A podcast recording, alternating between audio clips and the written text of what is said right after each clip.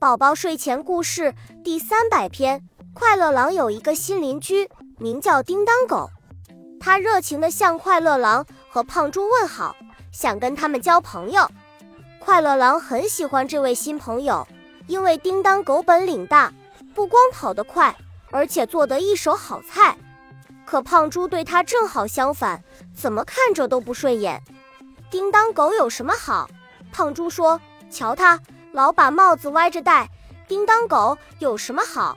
胖猪说：“瞧他，老爱吃榴莲糖，臭死了。”叮当狗有什么好？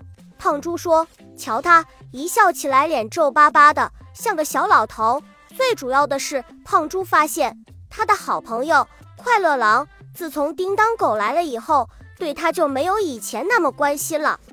而且每次胖猪一说叮当狗的坏话，快乐狼总是对胖猪说：“胖猪，叮当狗很友好，他是我们的新朋友。新朋友总会有些地方跟我们不同，不要这么说他好不好？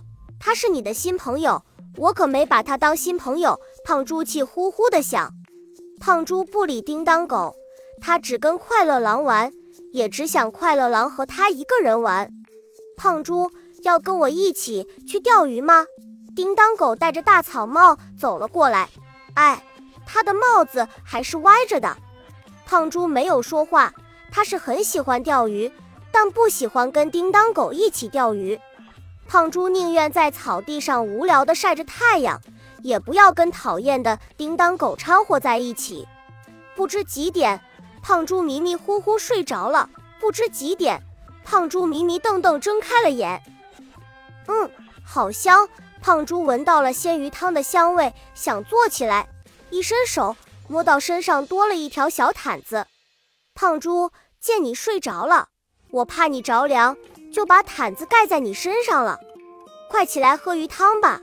我听快乐狼说你最喜欢喝蘑菇鲜鱼汤。叮当狗笑眯眯地说：“快来尝尝叮当狗的手艺，他做的鱼汤可好吃了。”快乐狼不知什么时候也来了。胖猪开始还有些别扭，但是当他喝了一口叮当狗煮的鱼汤，立马把别扭抛到九霄云外去了。真好喝！